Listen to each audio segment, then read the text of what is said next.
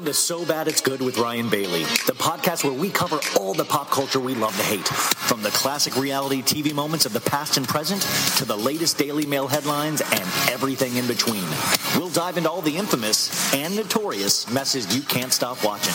I'm looking at you, Jax Taylor. I'm your host, Ryan Bailey.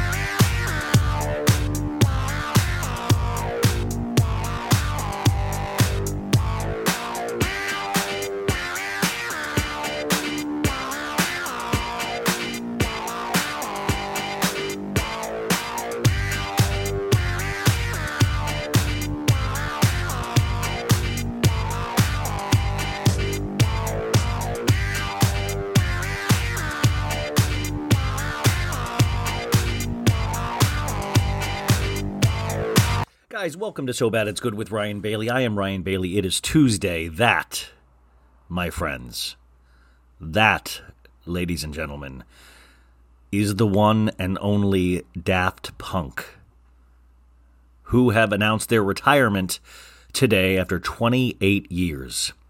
Um, now, if you don't know Daft Punk, let me let me enlighten you, if you will. Uh, I'm sure everybody does because everybody's like they're the robots.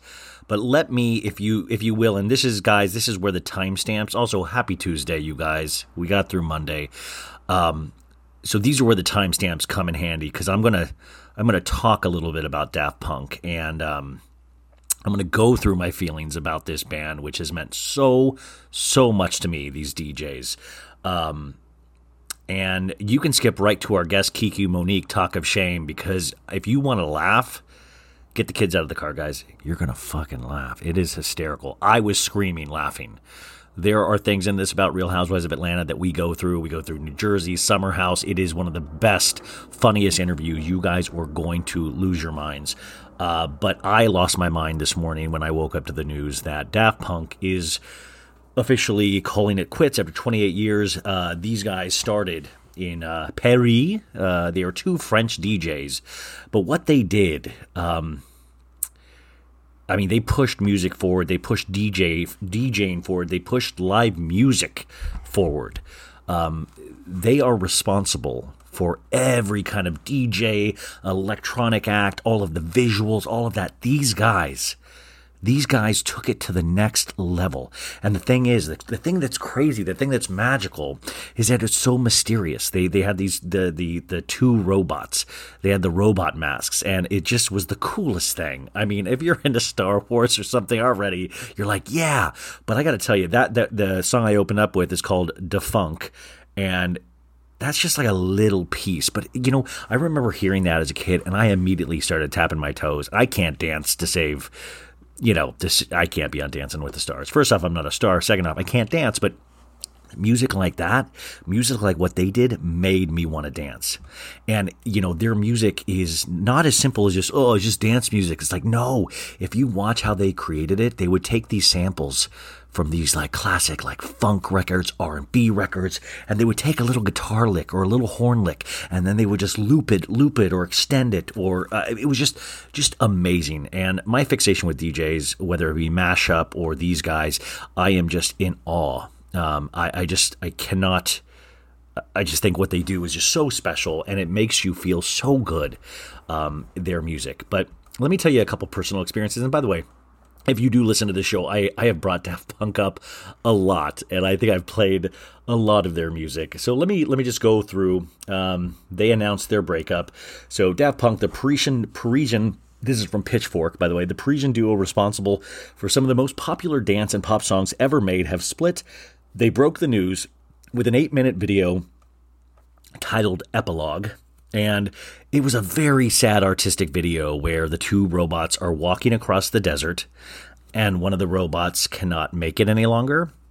And, you know, you, it's like this beautiful shot of two robots walking away, and all of a sudden you realize one robot is walking further in the desert, and then the robot stops because he realizes the other robot isn't, you know, walking with him anymore and he comes back and he realizes the other robot can't go on and the robot turns around and reveals a button which you know it doesn't say what the button is but you know we kind of realize it's self-destruct and the other robot pushes the button for the robot and self-destructs and it's this really beautiful i mean it was just really intense to wake up this morning and have to watch this i was very sad these guys mean the the most to me, and I know um, I know they're not dead, so that's amazing.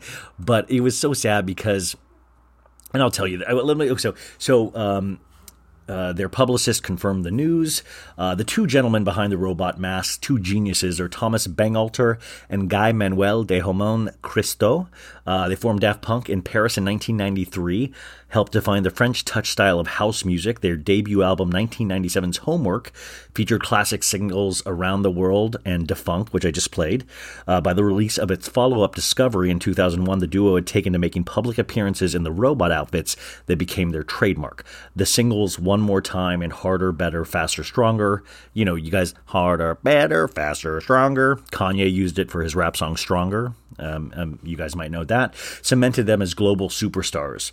Their imprint in the popular imagination continued to deepen in subsequent years with records including third album Human After All, their live LP Alive 2007, which you guys, Alive 2007, if you want to dance in your head front to back, put that album on. And if you or if you're on a treadmill, um, put that on. It'll fly by. Uh, 20 years into their career, Daft Punk blew up once more with Get Lucky, the lead single of their 2013 album Random Access Memories. We all know Get Lucky. Get Lucky was the song. Remember, like that was, you heard that everywhere. The ubiqu- ubiquitous track sold millions of copies around the world and won two Grammys for the duo and guests Nile Rodgers and Pharrell Williams, both whom, whom also featured on follow up single Lose Yourself to Dance.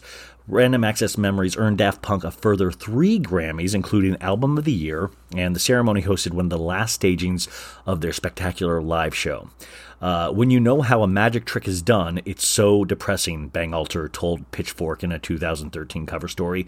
We focus on the illusion because giving away how it's done instantly shuts down the sense of excitement and innocence. The year of Random Access Memories release, Daft Punk were also credited with co production on several tracks from Kanye West's Yeezus. Um, On Sight, Black Skinhead was there as I Am a God. Uh, they also collaborated many times with The Weeknd, including on the 2016 single Starboy.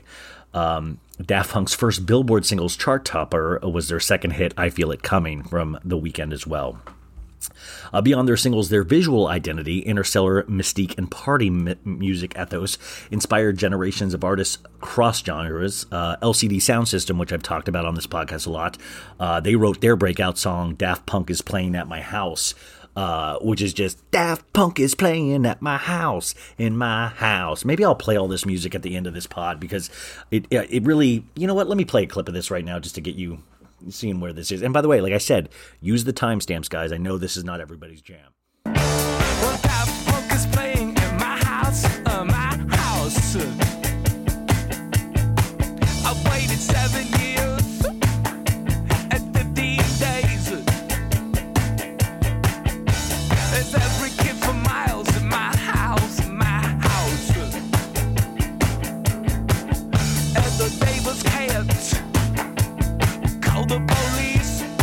And uh, LCD Soundsystem, uh, they used to uh, tour with Daft Punk back in the day. All these guys that I really love, they kind of all knew each other and they had a similar vibe. Um, I would put too many DJs in that camp as well, which is another DJ collective that I love. But these guys just you know, some things are just eternally cool. And what I loved about Daft Punk is that they could have rode that to the bank. They could have tried to just take their fans and everybody for millions and millions of dollars, and they just did not do that. In fact, when Random Access Memories, that album I was just talking about with Get Lucky on it, sorry about all the sirens, you guys, I'm recording this late at night. Um, we the big thing with me and my friends was the album came out and we're like when are they going to tour we are going to be first in line and they never toured. And it was the biggest album at the time. Everybody was wanting Daft Punk to tour. 2013, it had been uh, six years at that point since they had toured last, uh, last for their 2007 Alive World Tour. And the thing was, we were like, how are they going to do it? Because Random Access Memories kind of was like this big step up in the sense that they were using live musicians all of a sudden. They were using vocalists. Uh, if you remember, uh, Julian Casablancas from The Strokes um, uh, was one of the, the songs, um, which I think is just, his track is so beautiful on there.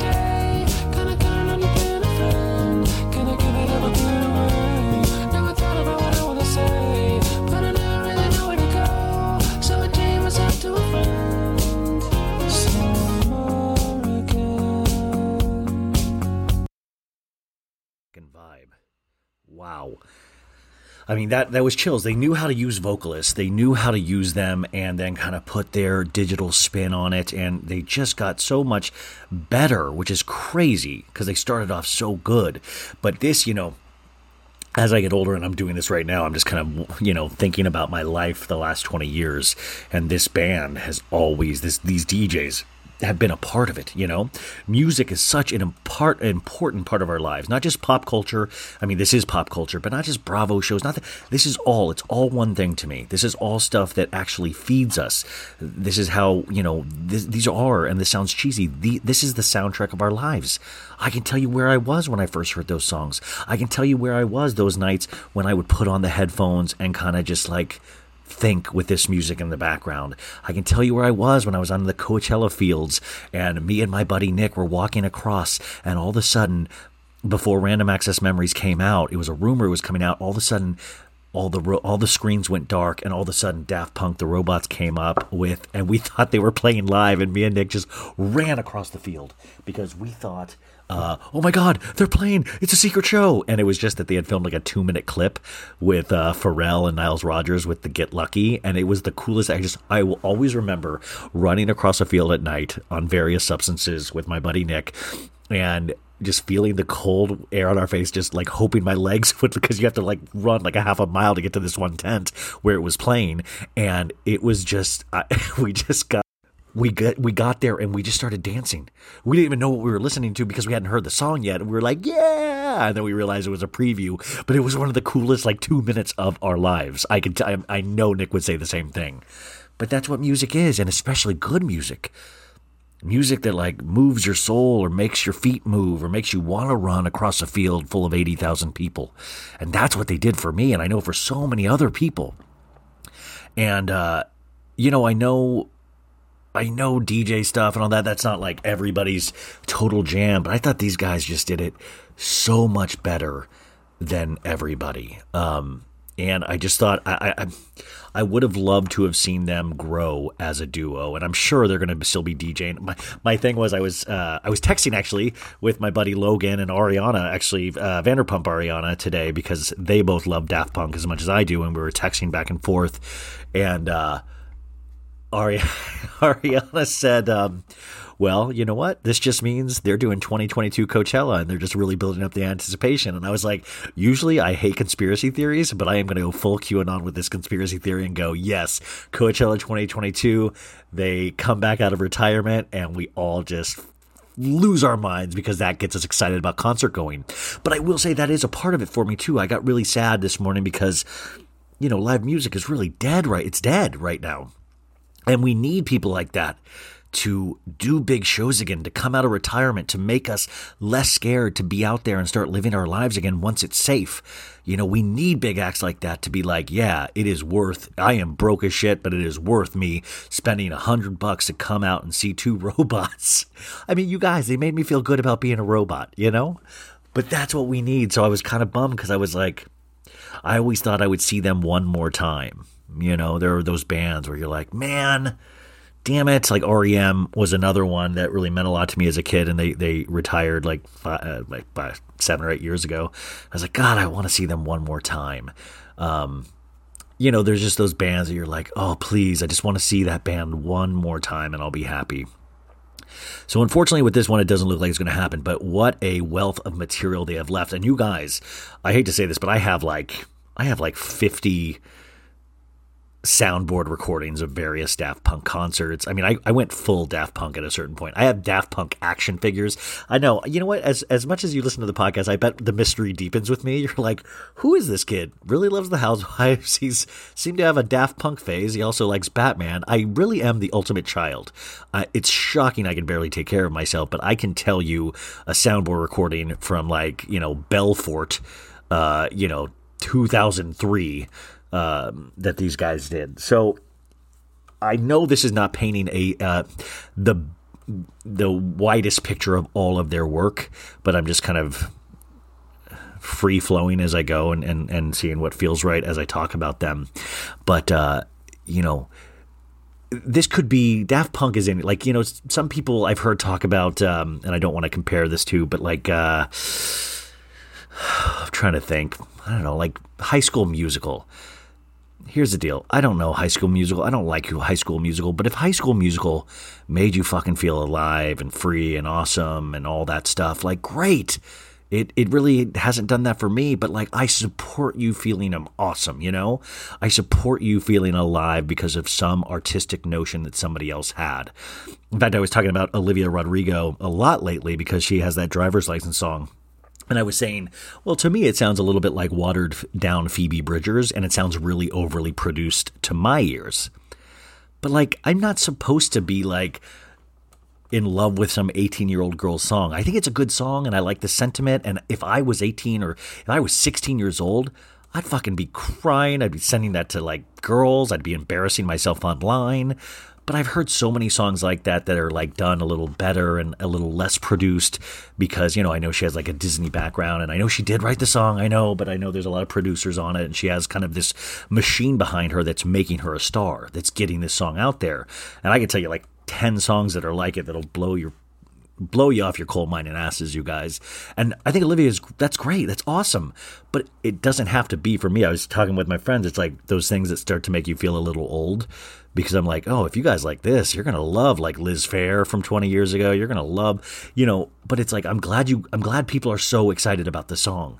Anything that makes people excited about TV or music or film or makes your day a little better, I can't knock it. Like I can knock it in the sense of like I'll joke about it and talk about it on the podcast, but at its heart, like if it's like this, like I say, like I've you know, you know my feelings about Lisa Rinna, but if you like Lisa Rinna, good for you. I mean, you're wrong, but good for you.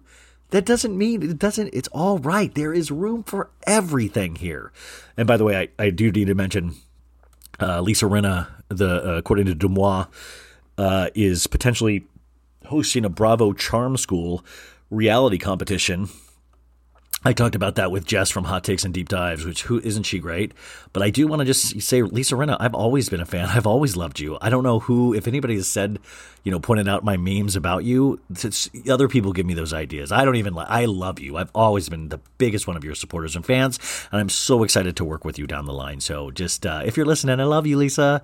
Um, back to Daft Punk. God, please, please, Lisa Rinna, do not do a dance video tomorrow dancing to the Daft Punk in tribute. Please, please, please. Oh my God, if I wake up and she's in her bedroom and dancing to like Super Banner, Faster, Stronger.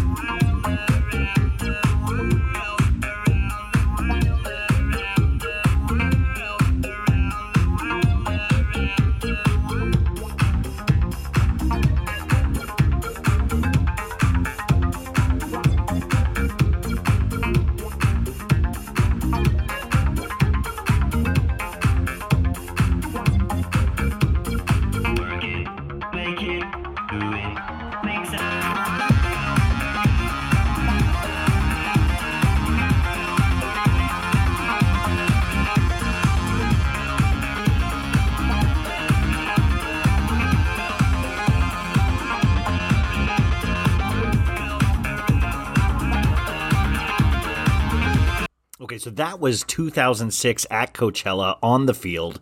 And I've told this story in the podcast before, but let me tell you just really briefly again. And this is kind of explains you know they, they they created you know edm right now and if you go to a festival or if you go to any edm show what it's turned into the technology is insane. The stage show, all of it, it is huge. If you checked out Coachella two years ago, I mean, they were putting 80,000 people under a tent and some of the best graphics that you would ever see in your life that would, the, the whole uh, tent would be filled with lights. Like the, the, the, but this all started, you guys, with this 2006 Coachella show with Daft Punk. And I remember being there, I believe it was a Saturday night. I was with uh, my buddy Nick again, our buddy Darren, my ex Anne Marie, and we, you know, I knew Daft Punk, but like I was also like, I don't know. I've grown to appreciate music the older I get, but I was like, okay, let's let's check this out, and it it wasn't like a huge tent. Coachella wasn't as huge as it was. It was just like this really cool music festival with all these bands that we liked, but it, it wasn't the the scene that it turned into. So I remember getting over there, and you know, it was it was packed, but not like crazy. Like, but it was it was packed back then. Like it was like at that time, I was like, whoa, this is packed. But if you went now, you'd be like, oh, this is pretty dead. Like it, it, it's it's hard to explain. It was like half the capacity, you know. Um, but they built this stage they called the pyramid, and it was this new thing.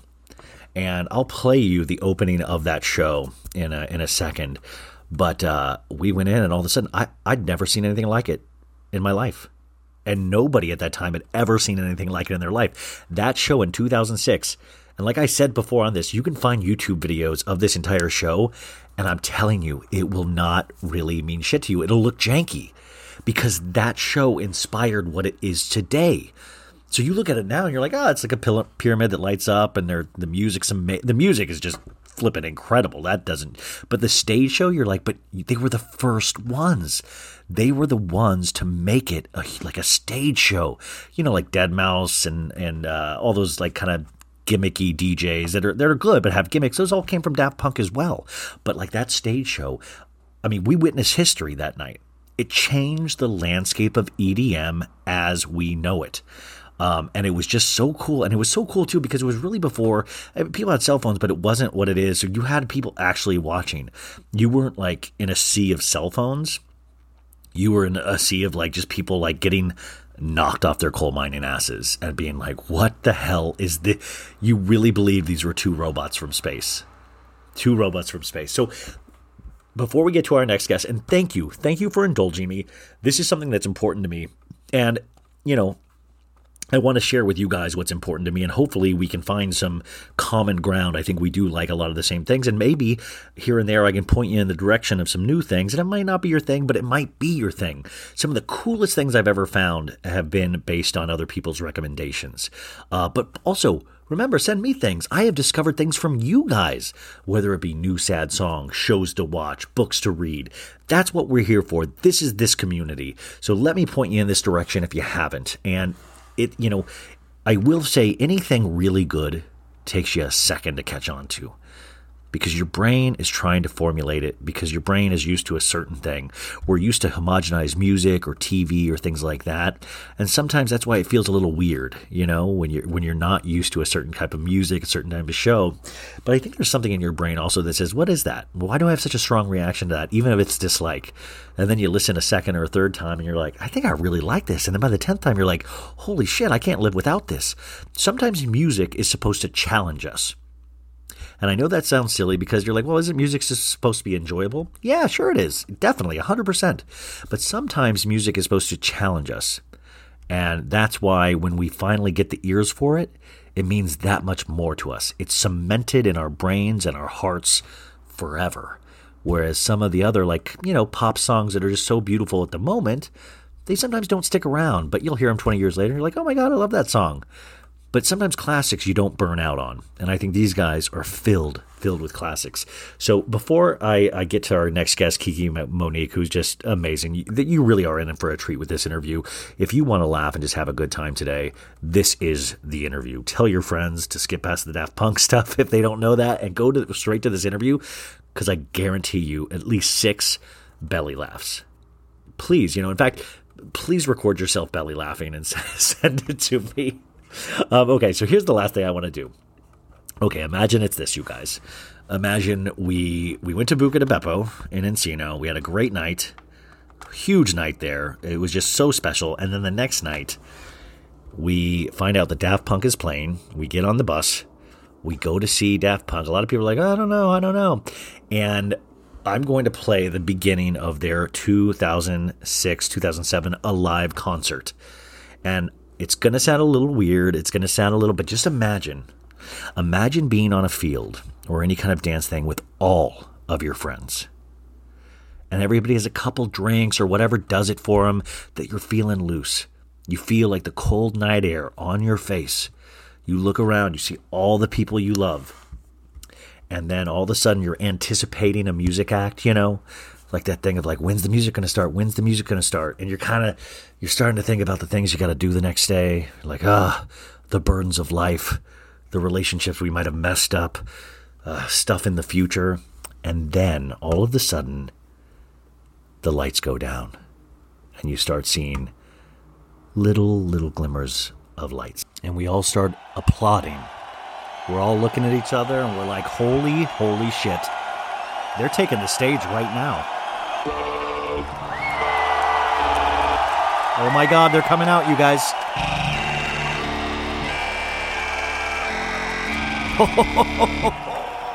I'm so excited. Oh my god, they're making robot noises. You turn to your friend, I love you, dude. You turn to your other friend, I love you. Why don't we do this more often? You're like, I have to work tomorrow, and your friend turns to you and go, You are not working tonight. You be here in this moment right now.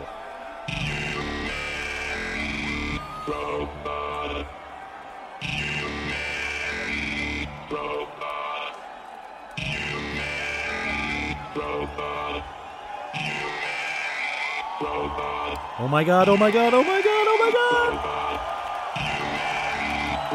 Ah, it's gonna happen, it's gonna happen!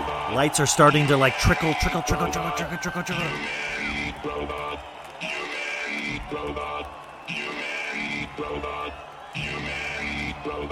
Okay, come on already, let's go!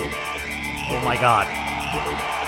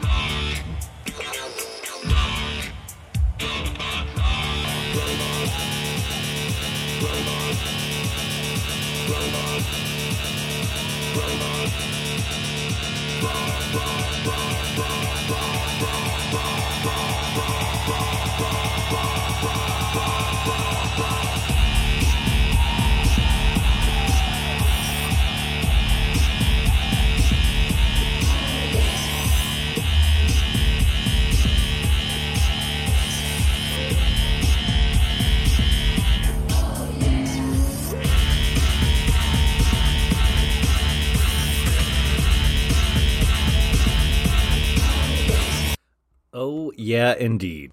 So, Daft Punk, thank you so, so, so much. I hope whatever planet you guys are retiring to, you have the best rest of your lives. But thank you so much for all of the ear joy that you have given me for the past couple of decades and all of us. And thank you guys for uh, listening to this. And I hope some of you guys are listening to this for the first time. And if five of you dig that, man, like that's just cool. And just remember, music is a very personal thing just like our Bravo shows, just like any kind of reality show, it's very personal. So this was very personal to me and I really wanted to share that with you guys. Now, on with the show. Now, I'm not going to do any news or pop culture items. That was my big pop culture item. I'm going to go right into this interview, guys. Kiki Monique, you guys know her from TikTok, Instagram, at the talk of shame you can find her at. And she is just uh, she's brilliant. I think you're going to see her on tv eventually. I think you got big big things coming her way. And i just i just we talk about we do a recap of atlanta but that's not all you guys. We talk a lot about jersey. We talk a lot about summer house. Uh, we go into just a lot of things. She is just so fun to bounce off of. I can guarantee you're going to love this. So without further ado here is kiki monique the talk of shame. Watch my watch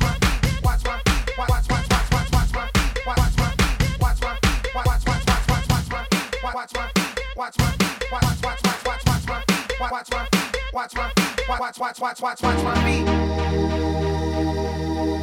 Watch my feet. Uh, ladies and gentlemen, it is Monday, but you're going to be hearing this on Tuesday. Um, and we are now well into the week, but uh, I'm going to give you a very, very nice Tuesday surprise with our next guest. She is one of my favorite people out there on the internet. Not only is she, uh, you know, just a certified genius about these Bravo shows we know and love, her Instagram account and her TikTok account provides us with so much news, not only in the Bravo universe, but all of the entertainment and pop culture universe. And dare I say, you might even learn something like I do. So, ladies and gentlemen, her name is Kiki Monique, but you might know her as the talk of shame. Kiki, how are you? I'm so good. How are you? Well, you know what? You're a liar because we talked right before this, and you were like, "It's Monday. I'm tired. I don't want to." And I was like, "I'm too. I am too. I don't want to talk about this." So don't say you're good. That's don't lie to us. No, I mean the reality is, I just like I want a vaccine so I can go sit at a dirty dive bar and just like drink tequila. And... Isn't it funny that we all want vaccine just so we can go and try to get sick? You know, like I want to go and I want to drink until I puke in front of people. You know, pretty much. It's like just like well, it's like all the things that you think of. Like I'm obsessed with this thought of how I go would go to festivals and I would just be sweating up against some stranger sweating on me, and I'm like, God, I miss that. I just want to sweat next to strangers and not even question it. You know, reach into you know dirty peanut bowls on a bar and just like and that's why, ladies and gentlemen, I'm just so sad having to get triggered by Bolo last night. You know, I just want to be in a place where. And by the way, I don't even. I'm not. Uh, I'm not of the persuasion that would like Bolo. You know, I, he's very attractive and has a huge dong. But uh, I mean, I guess just we, you know, that is literally the elephant in the room is Bolo's dong. Um, I hate to start off this intense, but what were your initial reactions to Atlanta last night? I mean, you know, it's so funny because in general, I'm not like a strip club girl. Like I don't really go to strip clubs. Yes. But I enjoy there's something about like the someone like him who's like an entertainer. Like I really do want to go to Chip. He took it serious. Like he yeah. was like his faces was like, "You, you're with me now." Like his voice had a bolo voice. I was like, "You're either a stripper or you're also part of GI Joe," and you're like, "It's weird." And the outfit. I mean, he had a full on Chanel. I mean, decked and out. Somebody sent me a picture of him. He has it in different colors. Oh, he has really? An or, he has an orange Chanel fake one with the cowboy hat. Like I'm like the guy has different colors of the same half outfit. He's like the stripper Two Face from Batman. Oh my god, I have to see his closet. Well, he by the way, many people have sent me he has an OnlyFans, you guys. So I mean, really, a star is born. okay, so I wonder how much that is because I might have to just is it like a one month subscription I can do? I mean, it's like I would just like. I mean, also, I mean, not to be like. This is when I, I, I guess I'm just vanilla. I guess I'm an auntie, like, um, you know, some of the ladies in Atlanta, because I'm like, you know, after you see a big dong, I mean, I guess I'm not. If I loved big dongs, I'd. But I'm like, you see the big dong? Yeah, that's huge. Great, good job. Okay, what else do you have? Do you have a personality, Bolo? Are you are you a nice guy? It's like I think it's like, yeah, it's like I it's always fun to like gawk out, but then like to like actually deal with that in real life. Like I don't really think I would want anything like that in real life. I don't know. You know what I but I loved watching the ladies watching Bolo. Oh yeah. I mean, like Porsha did some of the best silent film acting I've seen since Chaplin with her faces. I mean, just next level. You just, I almost wanted to have other people. Like, I wanted, um, are the, all of a sudden like Marge from Jersey to come in and make a face. Like, I mean, all of the great face act face actors of Bravo. Um, and then also, wouldn't you love to see Bolo? Like right now, you said you watched Dallas. They're on that Austin trip. Wouldn't it be yeah. great if Bolo showed up at the Austin trip at the the mansion? they wouldn't even know what to do. They would they would be like oh. they would oh. just like Can you imagine Cam- can you imagine Kameron? That man sweated on me, you know? Yeah, she would run away, run away. Um, we'll get back to Atlanta in a second. I just wanted to, but wait, you did bring up the strip clubs. Like, I'm not a strip club guy. I know that's shocking to everybody. I like it. Like, I was talking to my friend about this, where like the first strip club, well, not one of the I've been to like four or five. One of them was for a bachelor party, and the guy rented out the entire floor. So like I realized, you know, like pretty quickly, if you make eye contact with a stripper, they come immediately over to you. And that really makes me nervous. So there was like another guy that was married there, and we said, let's just not break eye contact with each other all night. That's terrible and oh, creepy. Oh, it's, oh, it's hor- immediately my my solution to this was just as worse as as it was like, and then because you're like, do you want to dance? And then you're like, no, like, but you don't want to hurt their feelings, even though they don't really care. Like, but then somebody bought me a lap dance, and I remember just like apologizing the whole. It's like the opposite of sexy. Like I am the opposite of everything Bolo is. I will say this though, like most of the time, like if I go to strip clubs in like New York or LA, those are the ones where I'm just like, uh. Atlanta, however, is the one place, even though I know they weren't in Atlanta, but they're from Atlanta. Atlanta has the best strip clubs because again, it's more like entertainment. Like you're just going there and everything is a show. And I will say I do like strip clubs when I go to Atlanta. well, uh, all the ladies seem to like the strip club. I mean, I okay, we'll get back to this. I want to okay. talk to you about a bunch of other stuff before we get back to Atlanta. Um, okay, so you're watching everything right now. Out of all of the shows, excluding Atlanta, what are you enjoying the most right now? Oh man, I can't use Atlanta. I will say, um, you know, actually, I'm actually pretty enjoying Summer House. I mean, I, I, think did... it is. I, I, mean, I know we we we have a couple things stacked up against it because of Giggly Squad, uh, because of you know, I think we've talked about this briefly before with Hannah and Paige, or maybe I saw it on your your Instagram, um, you know, with certain comments that were made. I believe in regards to the Bridgerton actor uh, being mm-hmm. light skinned. Is that yeah? Is, am I remembering correctly? Yeah. Um, and they and I don't think they ever really commented on that, did they? Or they never commented, and so it just sort of like you know, kind of like you know went away. Other news came about, and so it was like I feel like they they addressed it in their way, and then kind of moved on. Isn't it funny though? You really, if you can just wait things out a couple days, there's now so much craziness that it'll the news cycle will just make something else the story pretty much immediately, and you just have to wait it out it's kind of crazy, which is like, you know, if I really believe in something, then I'll just be a, I'll, I'll be a brat and I'll just keep bringing it up. But, but see, I think some certain things, like even in like the Armie Hammer story, which I think was like really some a lot, a lot of disturbing elements.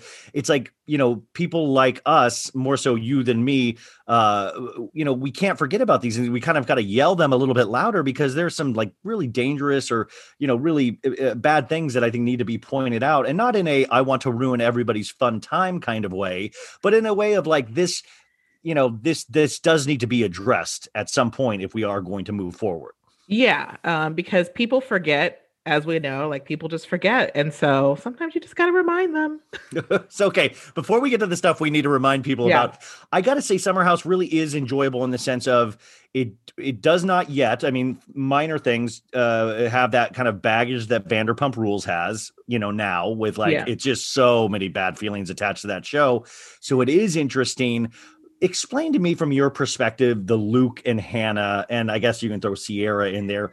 What is that? What is happening there? I mean, you know, again, I have mixed feelings on this because of like the story I did where I wasn't really sure if that relationship was real to begin with. But, you know, enjoying just the fact that Hannah really is into Luke, or she was really into Luke, and that was clear. And, you know, him bringing Ciara to the house, I mean, like, he knew what he was doing. Like, I, he's playing dumb, which is what is, like, I think driving most women, especially crazy, because it's like, do not act like I'm stupid. I hate when you act like I'm stupid. I know you know what you're doing by bringing her to this house. But then also, I just feel bad for Ciara because she legitimately didn't think that him and Hannah had this sort of relationship. So she's kind of coming in blind and not understanding why Hannah has this sort of rage build up at Luke. And now she's seeing this other side of Luke. And it's kind of like, dude, why didn't you just why weren't you just honest with me about what was going on?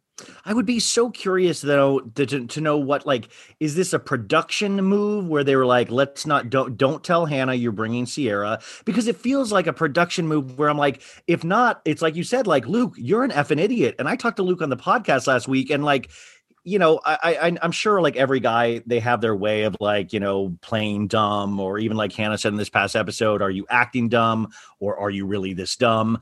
Um, but you know, it, in I was even like, you're a fucking idiot if you brought Ciara. Just, I mean, like you know that dynamic, but we are seeing Hannah was maybe obsessively into Luke, and Luke pretty much possibly from the get go kind of like said, you know, they hooked, they they made out, they fingered, they put dicks in mouths, whatever. Sorry, kids. Um, but that's but then they became good friends, and I think he kept letting her know that. I, am so confused. What, what no, happened? and that's the thing because the fact that they never had sex, like you know, there was blowjobs or whatever, but there was no actual sex, and I don't know, like I've definitely been in, in a situation where I liked a guy way too much and thought it was way more than it was, even though it was pretty clear he wasn't as into me. And we didn't, maybe we didn't, you know, maybe we did have sex, but if we didn't have sex, that should have been my, that I'm sorry, is my first clue that he's just not that into me. And we've seen where he said, like, you know, I, you know, I don't want anything more. So, it did have her coming across as like a bit obsessive, but then I also know how guys are like behind the scenes, like what they're doing. And if you like a guy more, you can read way into those signals and signs. I, have I've been in that situation as both both parties. And I know, I mean, guy did, but I've been in that situation, both parties, and I've been in Luke's position where it's like, I really do appreciate our friendship. I really do think we have a special friendship. And I guess my confusion, and, and maybe I always think that, well, this is maybe me because I'm a weird guy. I grew up mainly with girls. I I was married for 10 years. I don't have a lot of dating history. So a lot of my relationships have been, you know, like it, it is it is confused me of like what is and I know this isn't a therapy show, but what what is the right way to go with people? Like how I mean, are are, are men allowed to be are men and women allowed to be friends with each other without any other kind of expectations? Is that possible? Of course, it's possible. It just rarely ever happens. Because rea- no, because Kiki, I have so many female friends. Please do not say this. I know, but the reality is, like, you're attracted to people, whether men, women, whomever. Like, you're attracted to people because you're there's something there, and then the more you get to know them, eh, I don't know. It just it's inevitable. It seems most of the time that you're going to just start growing feelings. Like I, I, as much as I try to keep it separate, and I think that the older I get, I've come I've become a lot better, especially because, you know, you just can't sleep with everybody. Don't do that. I told you you guys would learn something today. I told you.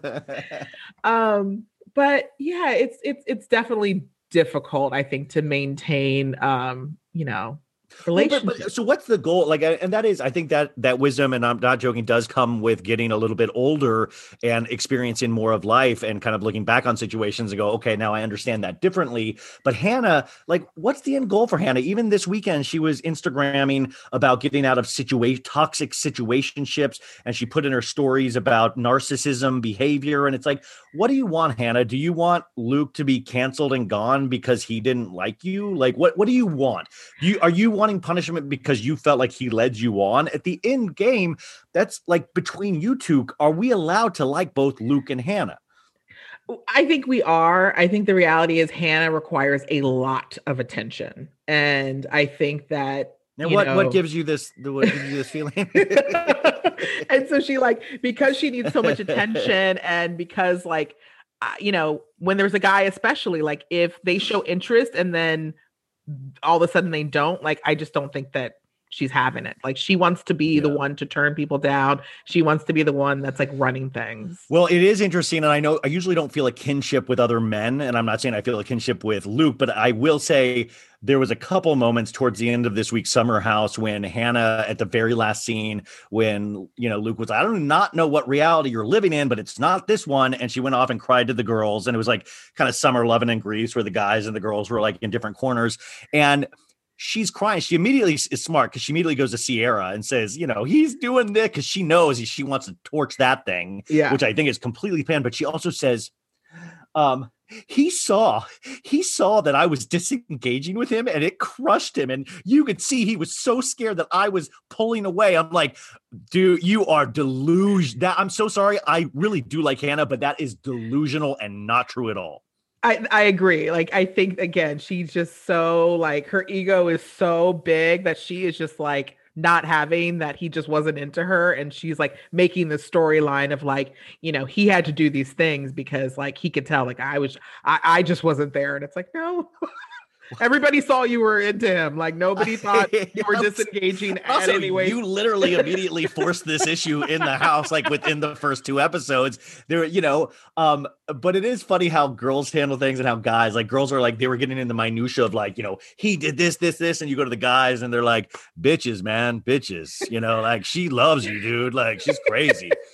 totally. The one thing I will say that also the thing that kind of like I did not like was her behavior with Ciara, like becoming the make keep your friends close, keep your enemies closer, because that was clear of what she was doing with Ciara. Oh, like she Shakespearean, no, like excellent, yeah. perfectly executed too. I mean, we see it as viewers, but in the moment, Ciara probably didn't know what was happening and really was like, "Wow, he really does yell at women, and he really is crazy like this." Yeah, and I was like, "Don't stop trying to like, don't like Ciara, just run, run away, just keep keep doing you." Well, also, I do have to hand it to Ciara. I really think, like, really already an MVP. This girl seems awesome, like, almost to the point where, like, why are you at the summer house? Like, you know, I'm glad you're having a vacation from nursing, but like, hopefully it's worth your while. All of a sudden, you're like getting attacks. Like, you already see Carl planting like, like mostly sober moves on her, which is amazing. And by the way, what does mostly sober mean to you, Kiki? Mostly sober. I mean, I guess uh, you only drink Loverboy. I don't know. I know it's like that's. I was like, could we get a definition on mostly sober? Like, I would like to be mostly sober as well. Maybe, like, maybe I am mostly sober and I don't know it. You know? Yeah. Um, are you as uh in love with Carl as everybody else in America seems to be? I was not at all, but that's because like the Carl that I've only seen up into this season is like the guy that like would drive me crazy at the bar. Like he would just be too overly like confident. He wouldn't even give me the time of day, I'm sure. And like, but he would just be sloppy and like I, I just I wasn't into him at all now Un- until until you saw him make that bed and then it was all uh, by the way i love like uh, even me it was like every all women plus me was just like a flood. I'm like oh my god carl with that bed Woo. it was more it was like his his his his moment with his mom getting married was the one that i was like okay uh, no that was and you know and pulling off a salmon suit with shorts like that was also a very special moment. No like you do like he's having a really great season. He's having a season and he never actually completely fell apart. We just knew we saw he was he was at or like a dick at like Jax's levels, you know? Yeah, yeah. He, he was just kind like of like a lightly troubled. Yeah, he was just a little sloppy. Yeah.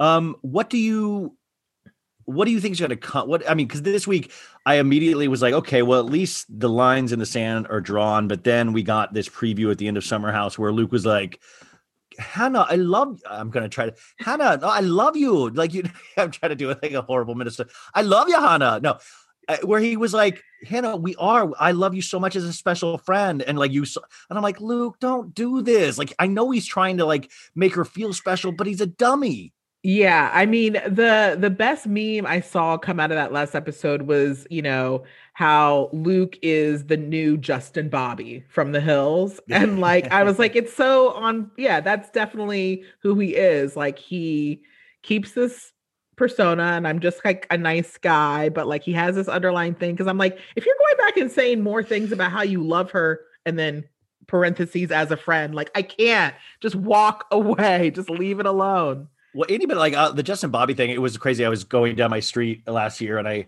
I was like, holy shit. I saw uh, like that's Justin Bobby. And then I realized I was looking at like a full trash dumpster. And I was like, but, but it, and it had one of those fancy uh, hats on it though, like, you know, that looked like Mumford and Sons.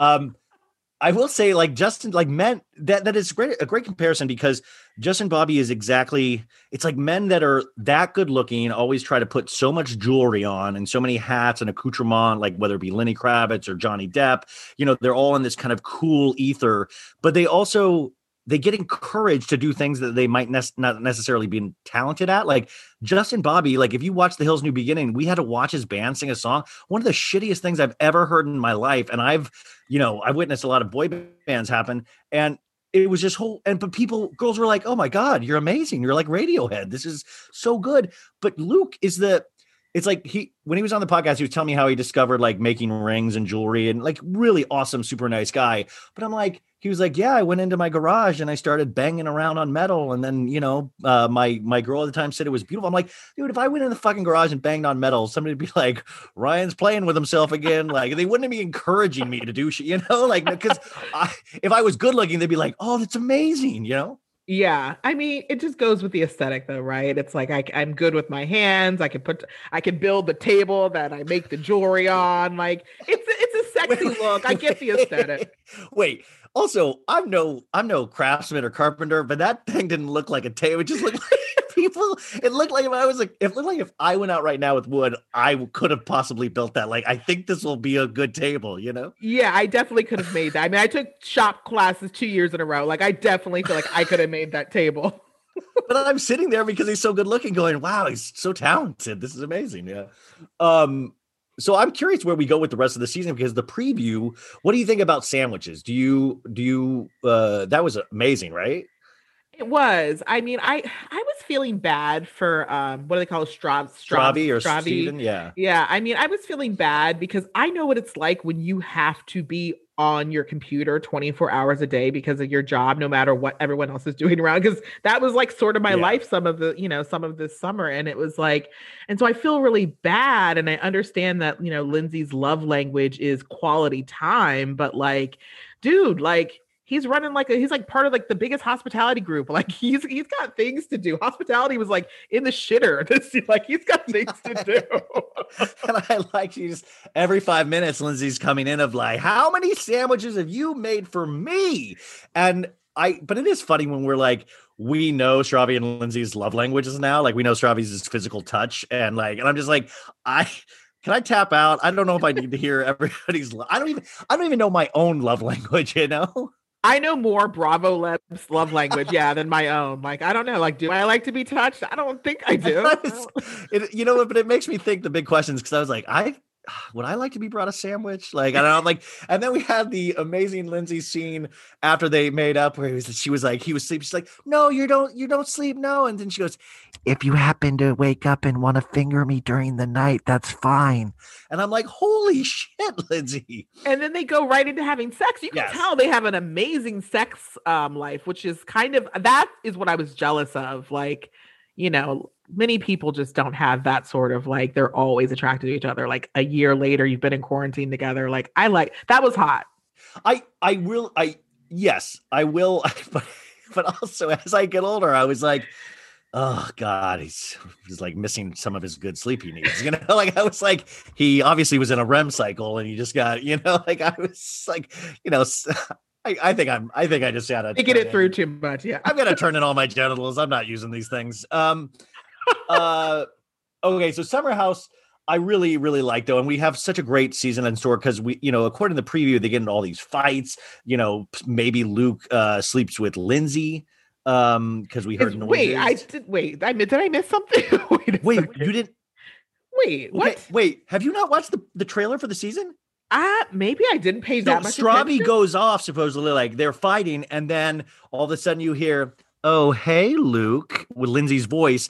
And then you hear sex sounds from a closed door. And then everybody's freaking out, and you see Luke shirtless, angrily chopping wood, like, uh, uh, uh, like he's like, you know, blown it or something. Oh no! I think I totally missed Kiki, that you part. didn't catch that. That was like the, that oh my god! That was like towards the end of the whole thing. Oh my gosh! I feel like uh, take take away my deep dive license. Oh I my terrible. God. I know.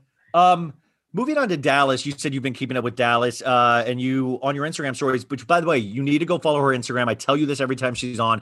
It has just gotten better, so go follow her because uh, you will get information there that you will not get anywhere else. But Brandi Redmond left Dallas, um, or or made an announcement on her Instagram she was leaving Dallas, right? Yeah, I mean, well, did it confirm? I know that's pretty much what was implied in her post, and I just assumed from all of the responses that yeah, she's not, she's done. It was, and, and by the way, the the post heavily uh, featured God. and uh, you know uh, a passage from the Bible. And I always wonder if like if ever is like God ever disappointed of like, oh, please don't use my name to announce when you're leaving a show. It's just a reality show. I'd really rather like pray for Texas, sure, but like you know, let's you'll everybody's gonna be fine, you know. Yeah. Um. Uh. Sorry to all the people that are offended by that. Uh. But isn't it a suspicious timing for you at all? I mean, who leaves mid-season? I don't know. Have we ever seen an announcement when the season is still running of somebody saying that they're not coming back? I don't remember. It doesn't. I don't. Nothing stands out of somebody who's done that. Well, I don't think there was an announcement, but I remember Lisa Vanderpump didn't show up to the reunion in Yeah. Beverly Hills that one year. I do think there was one other, but I, I. But does this mean she she's that means she's not at the reunion, right? Or did they already? I don't know because I've always assumed that you're contractually obligated, right? Which we obviously learned maybe wasn't the case, or maybe Lisa paid a fine. I don't know, but I thought you had to at least do the reunion. That was part of what you signed on for. And I don't know how you're fined or reprimanded if you don't.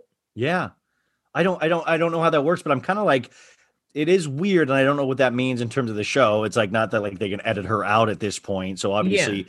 But I, I'm talking more in the sense of the the blind item that Yeah. was this past week, where I've talked about it on the show, you guys, where there was like saying a blind item saying a reality star was going to be leaving because um the, the it was going to be let out soon that they, one of their child uh, chi- children is not adopted and was father uh, was mother uh, anyways wasn't the reality show's uh, actual uh i don't even know what i'm saying anymore It was a product of an affair. thank Yeah. you that's what i'm saying god it's mondays um but and, and a lot of people pointed to brandi so Mhm. then when we got this statement by brandi leaving to me that was like oh is this confirmation that was what yeah that was definitely what was everyone was saying but steph immediately went on all the blogs and Yes. basically replied to everyone like this is 100% not true and anyone spreading this narrative needs to like let her be and so but but some of the wording eh, with that i mean i hate to be da vinci code crap about this stuff Okay. but like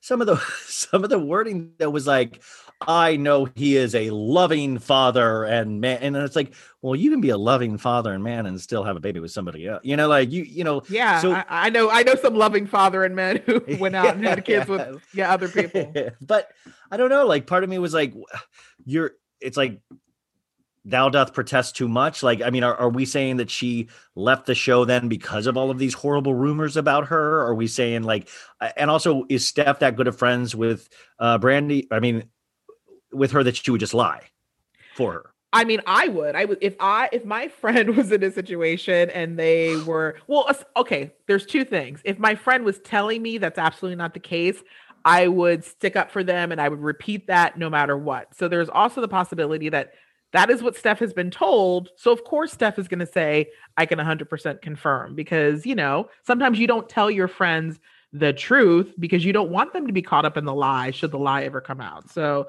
there's that angle.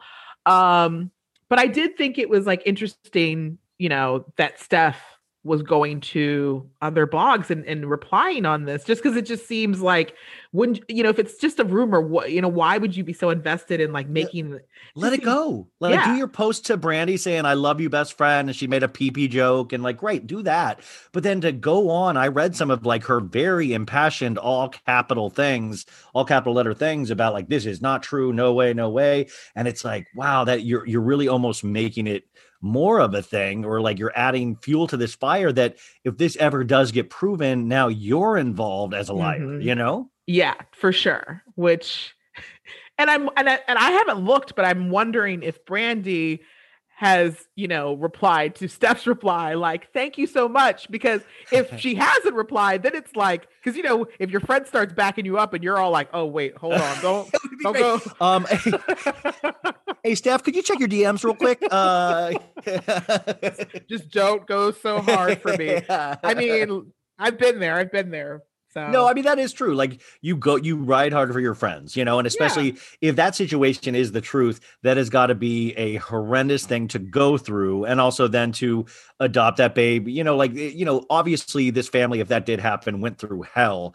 and Yeah. then to throw all of us Bravo people on top of it is double hell. I mean, like, what is the course of action that you think? for these things, what would you have done in this situation if if this is true and it actually is his baby?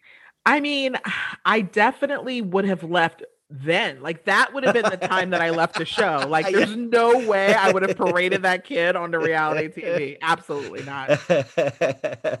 well, because we got to see that the baby really looks like him, you know, like well, that was eh, you know, everybody because when you say you adopt a kid, like, you know, for it to come out looking exactly like all your other kids, that was all everybody I think was like in that moment, like, wow, like you got really like, lucky. Like that's crazy that's luck, yeah. Amazing.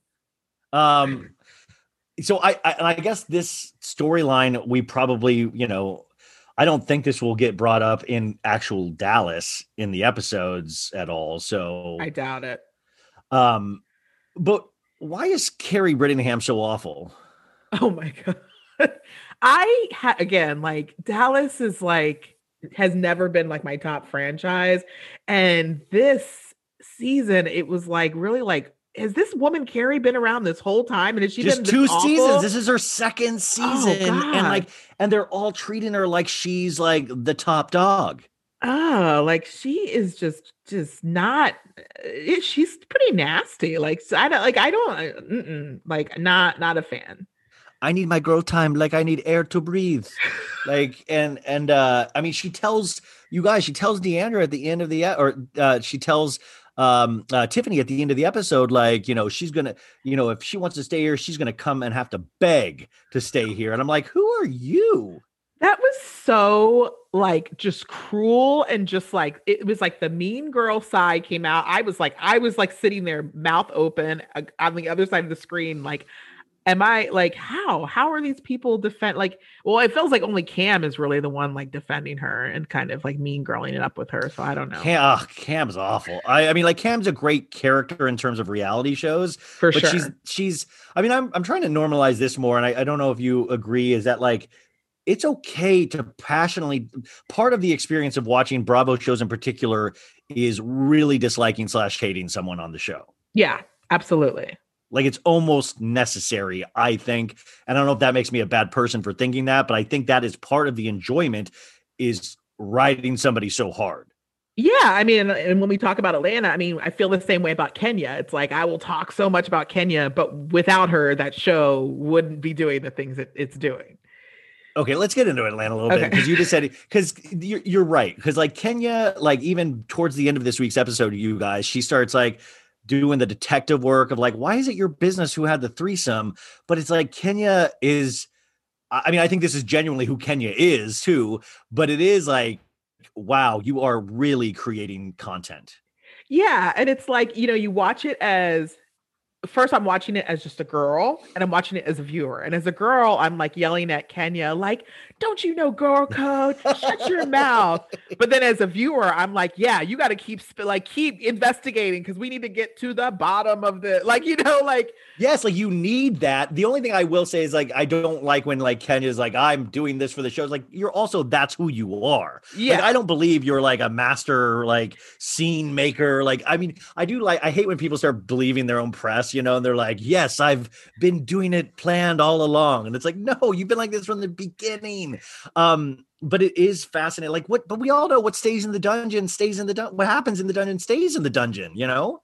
For sure. But like, you know, if Kenya had not been here, then been there, we would have all woken up the next day and they would have all been getting coffee and just smiling at each other. Like you saw how Drew was giving like candy oh, looks like and it was like, oh yeah, whatever state, and they were just like not going to say anything, and nothing would have been said if Kenya had not been there. I mean, uh, cheers to all of the ladies for participating so hard, from the putting the vibrator in the panties to the sex swing to all the positions to really going into it with their stage names. Um, you know, all of it was so well done. But I love that they have that flip side of now possibly being sex shamed on top of it. You know. I mean, I I loved the entire production value and those. Okay, the vibrating panties it unlocked a memory. I remembered that I had a pair of those, and I wore them on a date. Like this is like, you know, I wore them on a date, and then like gave the remote to the guy, and like this was someone from OK Cupid. I am sometimes I'm so sh- ashamed of just the date. My Kiki, wait, wait, wait. this is even on OK Cupid. This isn't even on Tinder. This is like a even like a wait, this was on Farmers Only. Yeah. Wait, wait, wait, wait. Please tell me this wasn't on a first date. It was like I Kiki. Oh I know. God. I know. Okay. And was this a surprise or was this talked about in advance? No, it was a surprise. Like I, you know. Hey, what's I up? I'm Kiki. So great to see you in person. By the way, this is a remote. I want to let you know I'm wearing these panties. They vibrate, so feel free to just get to know me in any way you want to get to know me. Yeah, I don't know what I was thinking. I don't know. Wow, I uh I have issues. no. This is this that is incredible and honest and truthful, and I love it. That is, I mean, I now wish you would put back on the panties while you watched Atlanta last night, just in in solidarity with the ladies. But um, okay, well, I don't think we can recover from that. That's that's too good of a story. Did you? Let me guess. Let me ask this: Did you go on a second date? No, who would go on a second date with a girl who showed up with vibrating panties on the first date, Oh, handing please. them remote? It would be great if you kept the remote though, and all of a sudden, like all the time, you get a little buzz, you know. um, I I do I like I love it. So you guys, if you don't watch Atlanta, you're missing out. What I will say, if you watch this past week, or even maybe the last two weeks, you know, you don't have to watch all nine episodes that have like come previous. You should, but it has been like kind of in and out this season, I think, a little bit in compared to other seasons. But you know, this episode stands alone, I think, as an iconic, I mean, really an iconic house. They they did something really special last night. And if you think about it in the breadth of what Bravo has given us this week alone, with New Jersey saying the C word over and over again with Jackie and Teresa, um, we had uh, you know below uh, the the you know how many sandwiches have you made for me, which is an iconic line, and then this whole episode front to back was really great. Yeah, I think that this is like this is prime bravo. Like this is the tv like we've been wanting them to give us again. Like it, it went through some weird dark moments and like this is what they need to capture and keep giving us because like this is what we keep coming back for But like, where do you go from here? Like, literally, I'm like, what is next year? They're just going to be like, everybody has a gun, just try to kill somebody. like, I mean, I how do you even? I I I, I was. I mean, this this made me question like my freak level. You know, I was like, oh my god, I've really got to expand my freak. I got to get my freak level number higher because shit like this is going on out there. And then the next day they're all acting cool, and I'm like, you guys, like people are going down on each other in front of people, and I'm like, "Damn, I gotta loosen the f up. You know? I will say this is probably one of very few parties in Real Housewives history where I've felt FOMO. Like most of the time, I'm like, okay, yeah, they were clearly at some like this was like I wanted to be there. I wanted to have on, you know, my tightest fishnet situation. And I, even though my body does not look like that, I wouldn't have cared because we were all girls and we would have been having a great time and it would have been amazing. Um, yeah, they kept calling the uh uh well, so we open up the the episode, you guys. They do this kind of interesting that actually is kind of iconic. It's kind of silly, but kind of iconic, where they're imitating the uh the one of the the interrogation scene from Basic Instinct, and uh so you know Kenya opens it up, and she is like, you know, like what is a freak? Uh, you know, what does a freako mean, or something, or or a definition of a freako. It's like someone who will be a hoe for anyone. And there's like flashbacks of all these asses. I will say it's hysterical that um you can also tell why Kenya's not a real like you know sought after actress. Oh, because She can't really even sell this. She's like a free code number is like it's it, like it's like a good image, like it's great Yeah. for like memes and stuff like that. But like the acting in it, like you Yeah. know, is is not solid acting. she's not getting know? an Emmy. Yeah. No. He didn't nail it, you know. I mean, but it was it was really fun to watch Yeah. um and like have you ever engaged in free co-behavior i also was like it was chilling how they really shot bolo from different angles and like he was in that that cage outside that box and it was like it was like a caged animal you know Yeah. How long do you think he was in that box? I mean, because we know, like in reality TV world, like things take a while to set up. I kept just wondering, like, how long was he in the box while they were like getting the, getting their shit together, getting dressed, all is- that? He's a professional so he could have stayed in there eight hours and i think that dude would have been ready. Like that guy you guys what impressed me about him was he was like he like you know if i did any of that stuff like i would like start laughing at myself or i'd be like ha this is so silly. Like i could do it i could keep a straight face for like he was like snarling he was like making eye contact with the ladies you know you know kenya was like or Porsha was like backing up on his dong and he was just like yeah he's like licking the visor i mean that licking the visor that's that's going to stay in my head for a long time as potentially a nightmare you know? Oh yeah like forever and ever. But i mean I will say that my favorite part was when Porsha ran back into the room because, like, you know, Kenya was like, let's get him, you know, out here some more. And then he's just immediately like, well, the camera's still filming. Like, he, he knew he's like, I could, we could just, we could do more, but like, I, you know, I still have a career to do after this. Like, everybody doesn't get to see the full show for free on Bravo. No. Oh, it was so fun because after halfway through the episode, I was like, I paused it and I was like, really trying to think of like, what's Bolo's quarantine COVID situation been like? You know, like, I mean, has this hurt his business? I mean, by the way, now his business will be booming. I mean, I'm sure he was also already all huge in demand. Um, but like now it's going to even be, I hate to keep saying huge and bigger, but it's, he's going to be very sought after. And, uh, but like the fact that then the ladies all turn the cameras and it like becomes like night vision, like it's almost like a Blair Witch kind of vibe, you know? And, yeah. um, I just like how professional Kennedy's like, okay, you're gonna okay, Demicus, okay, thanks guys, thanks guys, and then it's like, let's all fuck, you know. oh yeah, I mean, and Toya was the first one. She's just like, we need to be able to do what we want to do, like get these cameras out of here. And I was like, okay, Toya, let, let's. She's, she's wait. Ready. Do you think there was a? Do you think anybody like? I feel like everybody showed up to play. Like, do you think there was any bad apples here? No, I I think everybody was down. Like everybody was just like, yeah. Even like Marlo, like even Marlo, like I mean, she wasn't in the thick of it, but she was like, I gotta give like Marlo, like just all we we always say like MVP and all that stuff, but like it's really a shame that she does not get a peach. But even like the next day when she was like packing everybody's flasks and reading her meditation book in the morning, I'm like, I just Marlo's like is just a very unique person. I I I want to totally be her friends. And it's like because it's funny because like in this particular trip, like the auntie term got really turned into like explain the, what auntie means because this is I, I, hate to be ignorant, but this was the yeah. first year I heard this term. Well, see, this is what's so funny. So, like, obviously, you when we say auntie, a lot of times referring to like, oh, like you're older, you know, you just like, you know, you're auntie, you're taking care of things. But like for me, I also look at auntie as like cool auntie because moms are the ones that have to be like super not cool. Yeah, yeah, yeah. Whereas your auntie is like, oh, she doesn't have a kid, she's got money, like she's a cool auntie. So it was kind of weird how auntie got turned around a little bit. But in like reality, Marlo is the cool auntie. Like she is the one that's like she's wearing all the cool clothes and she but she's also packing up, you know, the flask, getting making sure we have all of the things ready for the boat trip, you know, like Yes. And like she was like, Oh, a little bit of Hennessy for Drew. And like, I mean, I was just like, this is so like sweet and nice of her.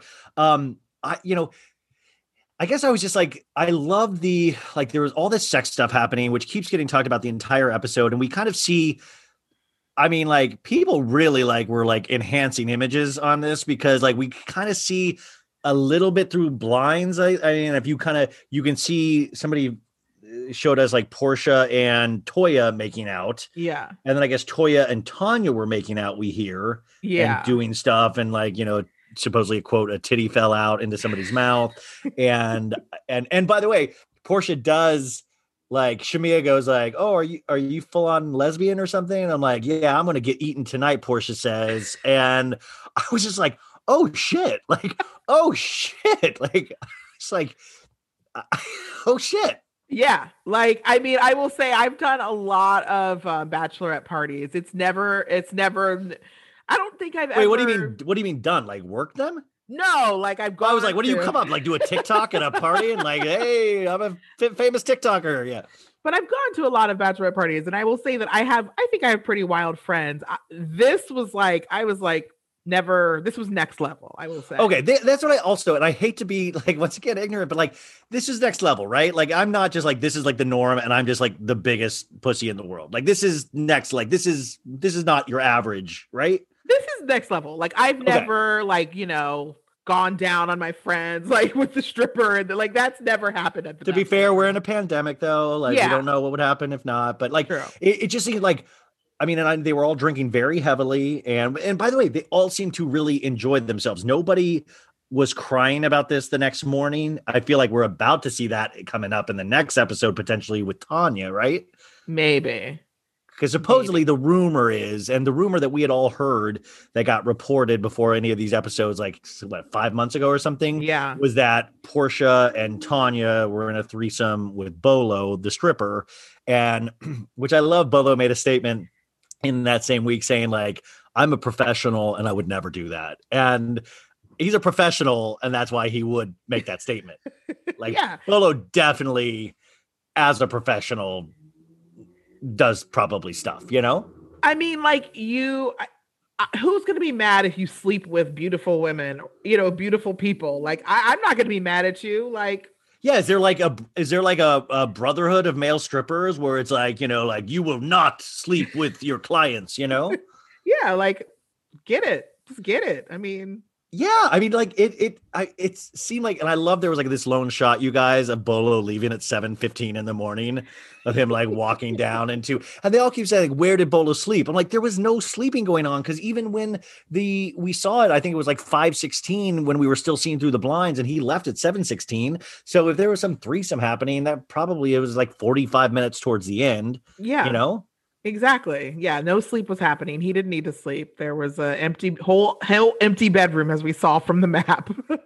now, what is you know, Kandi we, you know, is called the mistress. Uh and they they all call her the mistress and you know, Kandi of course, you know, Kandi Koated Nights. Kandi's very, you know, what is Kandi's role in all of this, do you think? I mean, I know she's the ringleader, but where, you know, in terms of Kandi's sexuality, I mean, it just seems like it's so broad and uh, the same. I'm just, this is where you can see that like it guys we you can be a really amazing nice person and still be a flippin' freak. Because Kandi always cracks me up. She's always making me laugh of like i didn't see nothing you know? But then yeah. she i mean she's like a full freak. Yeah. No she reminds well she reminds me of me and that like i like and i still kind of wanted i've always wanted to be a madam of like a whorehouse. I know that's so, like but hey if anybody out there can make that happen for kiki please reach out. So bad it's good with ryan bailey at gmail.com or like even like you know of like this like kind of in my mind this like really awesome strip club even though i said i wasn't a strip club girl but like in my mind of like yeah. what an awesome sort of like you know exotic dance place would be and that's what you know i think to me madam mistress it's sort of oh they're different meanings in this particular instance i would have probably looked at her more of like a madam because she was just sort of just like dictating what everyone was going to do versus like she wasn't making people like lick her boots or you know well, do those things. that's the thing is that she was ringleading but at the same time i didn't get the sense because even we find out later that Kandi went up to bed uh you know before the threesome stuff happened even if she knew about it she wouldn't talk about it but she definitely went to bed before that happened. But it wasn't like Kandi's also like now lick me now do this like it seems like she really is the voyeur potentially of like yeah i like to set it up make the scene happen and see what happens. But it's not like she, it doesn't seem like she's in the thick of it, you know? Participating. Yeah. That's why it felt more madam to me. It's like, I yeah. want all my beautiful women dressed up and like, yes, and like get in your swing and do these things. And yes. I just I I think because you guys, if you don't watch Atlanta, I mean, she's had a history of like she had sex toys, she had Kandi Koated Nights, she's done the uh the the the dungeon tour, I think, with Bolo, right? Oh wait, I think I guess. Probably. Yeah, I think that was. Um, but it seems you know she just has a history of all of this. Now, you guys, she makes all the ladies. They all came dressed to play for this night, and then they um they they make um they make her get dressed up for her. You know, this is like her big. uh Why am I blanking on her or name? Cynthia. They, yeah, Cynthia. Sorry, sorry. Uh, Auntie Cynthia. They make her get dressed up, and they sit her on the couch, and they all introduce their names. Um, you know, Mistress Angel. Porsha is Peach Juice. Latoya is uh, Trini Girl. Uh, Drew is Lickety Split. Marlo is Diva. Shamea is v- v- Vagina Drip or Vagina Drip. Vagina Drip. Tanya is Die Nasty. And uh, I mean, what would your name be? Did you think about it? Um, you know, I, I, I felt like I talked about this some, but it's like my name is all already so weird. Like, I mean, like Kiki, it just already felt yeah. feels feels just like it just like already goes. Yeah. But I, I feel like I would do a better job than like. What would your name be? Uh, hey, I'm Ryan. What's up? No. I'm the bad boy of podcasting. What's going on? what I mean, uh, oh, may, oh, you know what? I'd be Rye no, and then I'd show my bulging package, my bolo package. Nice. Thank you. I'd probably be like something like Blondie or something. Like I'd be like easy, easy breezy. Um, but like you know, this is all happening in front of Cynthia, and and uh, and then she cracks the mistress cracks the whip. She's like, "You're really acting very auntie-ish, and there are no aunties here." And this is when the maker put on the vibrating panties, and uh, the category is dungeon bride realness. They keep, and by the way, just like it's amazing, like all her all of her friends are just vibrating her, and. It's like rolling right up and just yeah. I mean, it's like, uh, you know, if you keep doing that, you know, things are possibly going to happen. Yeah. Um, uh, special shout outs. I really do like when the, when Bolo does come in and dance for all the ladies. It is just, I think it is just such a, it really is just fun to watch them have so much fun. When he pulls out his baby arm, all the ladies' faces are just like everybody was bonded together in that moment. I, I even think with audiences uh, at home watching as well, you know? Yeah, and like how how do we get a hold of that unedited footage is what I want to know because like I just think it's only fair that we get to see what they see. Well, this is what I've been saying all along. If if we were all willing to like say, "Hey, Bravo, I'll pay five dollars a month. Give me unedited episodes. Give it to me. Like like let let me have unedited episodes.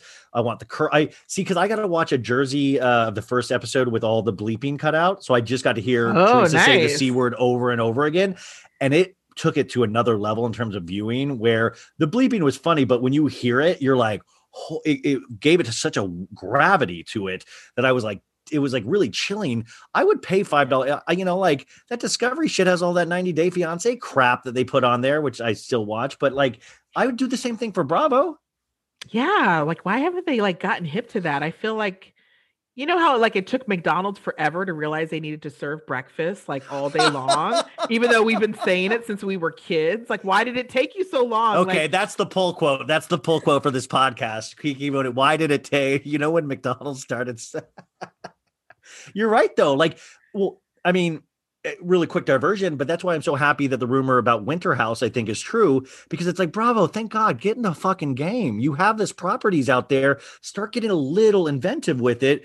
Like it's a good sign. Like I feel like Bravo needs to start catching up. You know? Yeah, I do hope with Winter House if you know that they, you know, add some more people because I understand you have to have the crossover to like appeal to people, but I am also interested in finally getting more people because again, we usually like people the first season before we start turning on them and it's like I like that initial like where they're just be willing to go all out to show what they're willing to do to be on a reality show so we can choose to hate them or love them. Wait, so are you saying they need more first season that we've never seen before as part of Winter House? Okay, so you're saying don't pick all just all stars, make it like a new crew. it's like I get why you have to bring in, yeah, a couple of crossover because we have to, you know, like for appeal. But like, let us see some new people. I mean, But also, if you're going to do Austin and Craig, they, I mean, they honestly better make a deal to get Madison in there and like a surprise. I mean, because like, wouldn't you kill to see after that reunion and how hard Craig went on Madison to see a Madison show up and just Craig's face drop, knowing they have to be in the same house? oh yeah, like I definitely want a Madison cameo. I was surprised to see because it was like it looked like Danielle was going to be on Winter House and then Luke, but then not Hannah. Well, I mean, Hannah, of course, does Bravo chat room still. So maybe that is, but also, I mean, I don't know. I mean, I really don't know what the dynamics are. You know, if Paige is there and Hannah isn't, I do love the thought of splitting those girls up. I want to mm-hmm. see Paige try to do, you know, try to be like, let's see Paige without Hannah. And, And and she's vice versa. single Let's see now, Hannah without too. Paige. And she's single now too, right? Yeah, Paige is- exactly, Okay, yeah. so yeah, so then it'll be interesting with you know, yeah, it'll be interesting. Um, okay, sorry, back to the perversion. Yeah. um so all the girls like Porsha's sliding off the the couch and this is when you know and you just Porsha's there to have a good time at this point she's like goes up there and just like grinds her ass into it and um you know of course we already covered the stuff where you know the production leaves all the craziness happens the next morning though all of a sudden we get a commercial break and we get to the next morning you know and it's like rise and shine Kenya walks in just looking like haggard as hell. Uh, Marlo's reading her meditation book. Um, and we start, you know, and we've all done this where we start piecing together our night and the night before and you talk to your friends and see what happened um and you know is that we hear that there was like some lesbian action going on uh you know everybody got a piece of it but people were like coming and going um throughout the night supposedly wait by the way wasn't it funny when you saw the heard the bolo audio of the night and bolo's like group hug yeah, like what? Oh, I I could feel it when he said group hug. I actually yeah. felt it on my thigh. And he said he goes he goes uh as long as I have a face, you have a place to sit. I mean, hey guys, as long as I have a voice, you have uh, no. As long as as long as long as you have ears, I have a voice. But anyways, it um. But the Bolo lines were hysterical when you just got to hear the audio of it.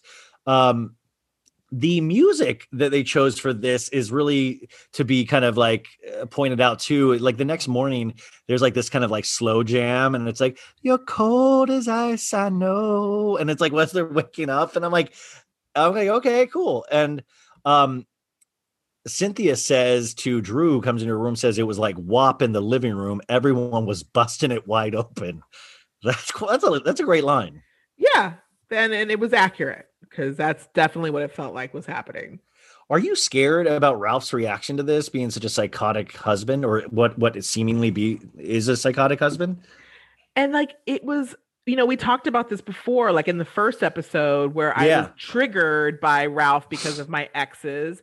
And watching the episode, I was getting triggered. And I don't like that feeling because if you ever are in a situation where like you feel like you can't be yourself or you're worried about what your dude is going to say to you when you get back, and I'm not even in the relationship, and I'm like, what is going to happen? Because like he just doesn't seem like rational. Like it seems like he'll either do something to get back at her, go back to Tampa for two weeks and not, to, who knows? Like it just, I was definitely concerned.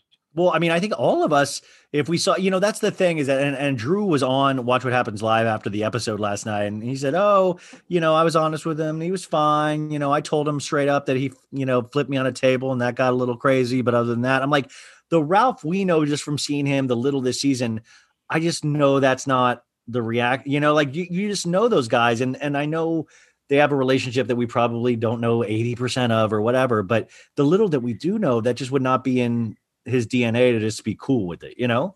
Even as she was saying it, I was like not buying it. I was like, you know, and I think even Andy pressed her because he was just like, but like, were there things that you saw you were watching that you had told him what was going down, but that he was still shocked at? And it was like she I just felt like I wasn't getting the full the full story. I think he was yeah. pissed off for sure. Well, I mean, I I think we get to see a little bit of that on film, uh, of or the the aftermath of all of this, which I think will be really interesting to see. Um, but yeah, the next morning, everybody, you know, there's like a boat trip, a fishing trip.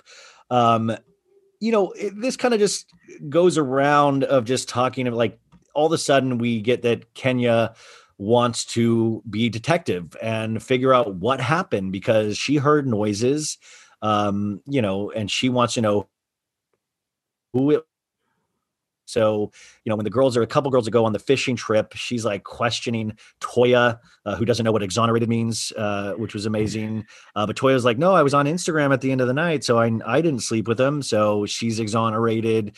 Um, it's at this time that we realize that Kenya's not going to drop it at all.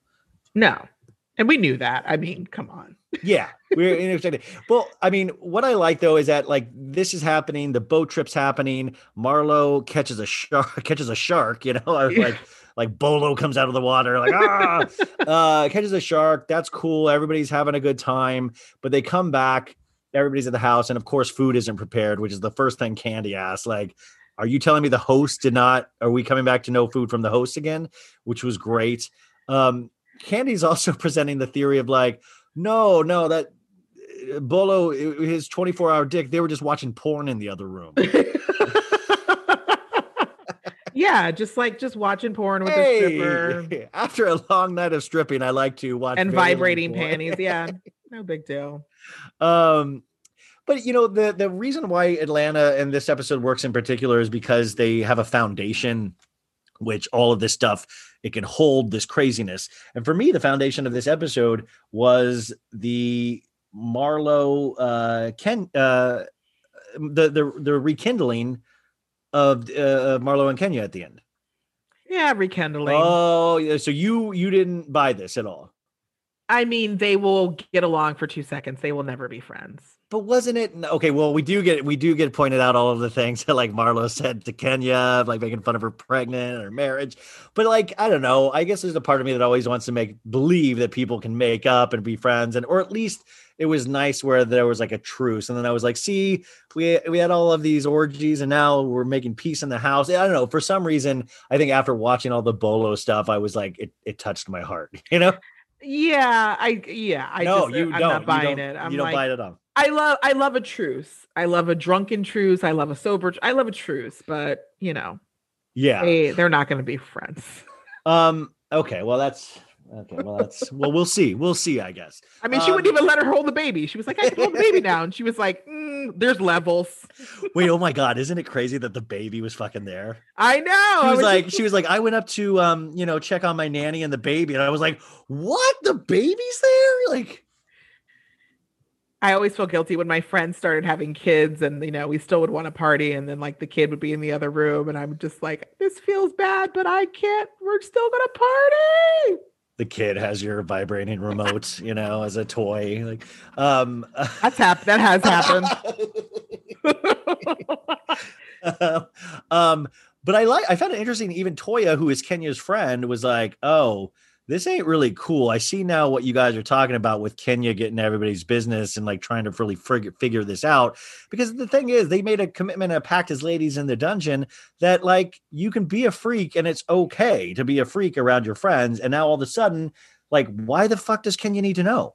Yeah, just like let us let us live. Let us live. Like you need some dick in your life, clearly, because you were and the was she was like, I thought she was so into it. She was rolling around in her little red outfit earlier in the night. Like she, was getting- fully participating. fully participating. So like then all of a sudden to be like, you know, why? Because you had to go upstairs to your kid and you didn't get to keep playing with the rest of us. Are you now like trying to judge us?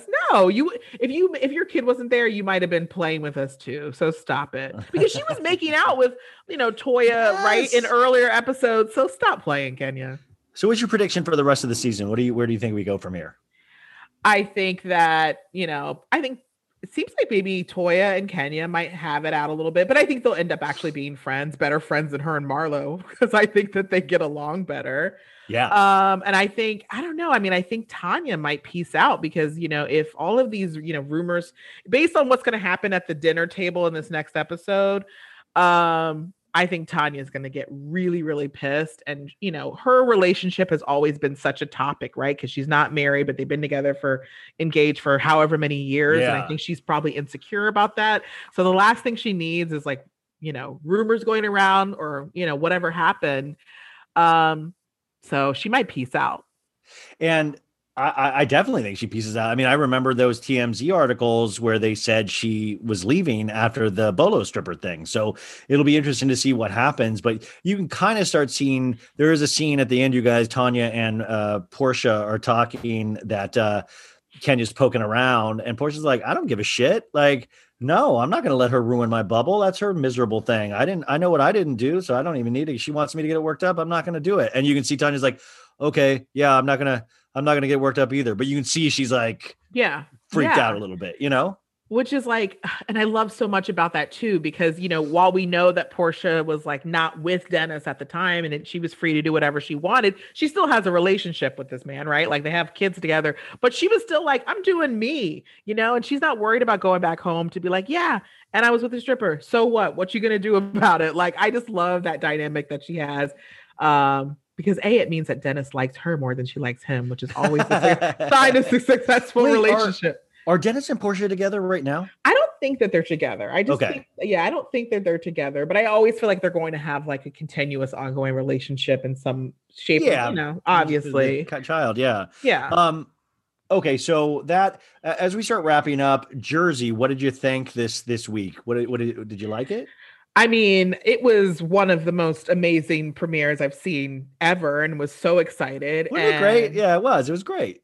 and you know like i everyone felt some type of way obviously about you know the the scene with teresa and uh jackie and when it happened, I literally I've never been just jaw on the floor for just like 10 minutes straight while watching it. I mean, I was like with with the Gia cocaine line or even before with, that? With the Gia cocaine line. Like okay. I was just like it came it just came out. I was like, wait, what? Well, first of all, I was dying laughing because when Teresa was running around the party telling everybody that Evan was doing stuff at the gym. First I hear all, I hear I hear he does stuff Yeah, and I'm like, are you talking about like legs and arms? I'm like, what are you talking about? Well, that was what was weird to me because the way she kept saying does stuff at the gym with people, my first instinct was like, is she talking about with men? Because like whenever I hear like gym hookup rumors, I'm always for some reason thinking like this is with men, and and she just kept repeating it in that way, and I was like, what is she getting at exactly? And so that I didn't know if that was very a specific reason she was doing that. Um and but in that dumb glazed over tree way where it's like, you know, like tree, like she's like never good with specificity, but in this case, it's even just we're like, you know, I hear there's people. We and like I just I'm like, first off, our gym's open? Like our gym's even open right now? yeah, like when when did these things happen? Like Hurdy, yeah. Hurdy did stuff at the gym. If you hear a rumor, what's your first if you if your friend if I say Kiki, can I tell you about something I heard in the Bravo podcasting yeah. world or something? And what would what would you do? Um, I I usually start googling stuff like just to see if anything would, else. Wouldn't you ask up. me questions? Wouldn't you ask me questions oh, about that? Well, of course, of course. say thanks, course. thanks, Ryan, for oh, letting oh, yeah. me know that something's going on in the Google podcast, the the Bravo podcasting world. Yeah, I would just walk away, I'd be like, "Thank you." Yeah, you would be like, "Perfect." then on, and then you have a a hot TikTok where you're like, Ryan tells me something is going on in the Bravo podcasting world. yeah, no details. Someone, someone told me. I don't know who. I don't know. but there's yeah. definitely something going on. Yeah. Yeah, definitely for sure.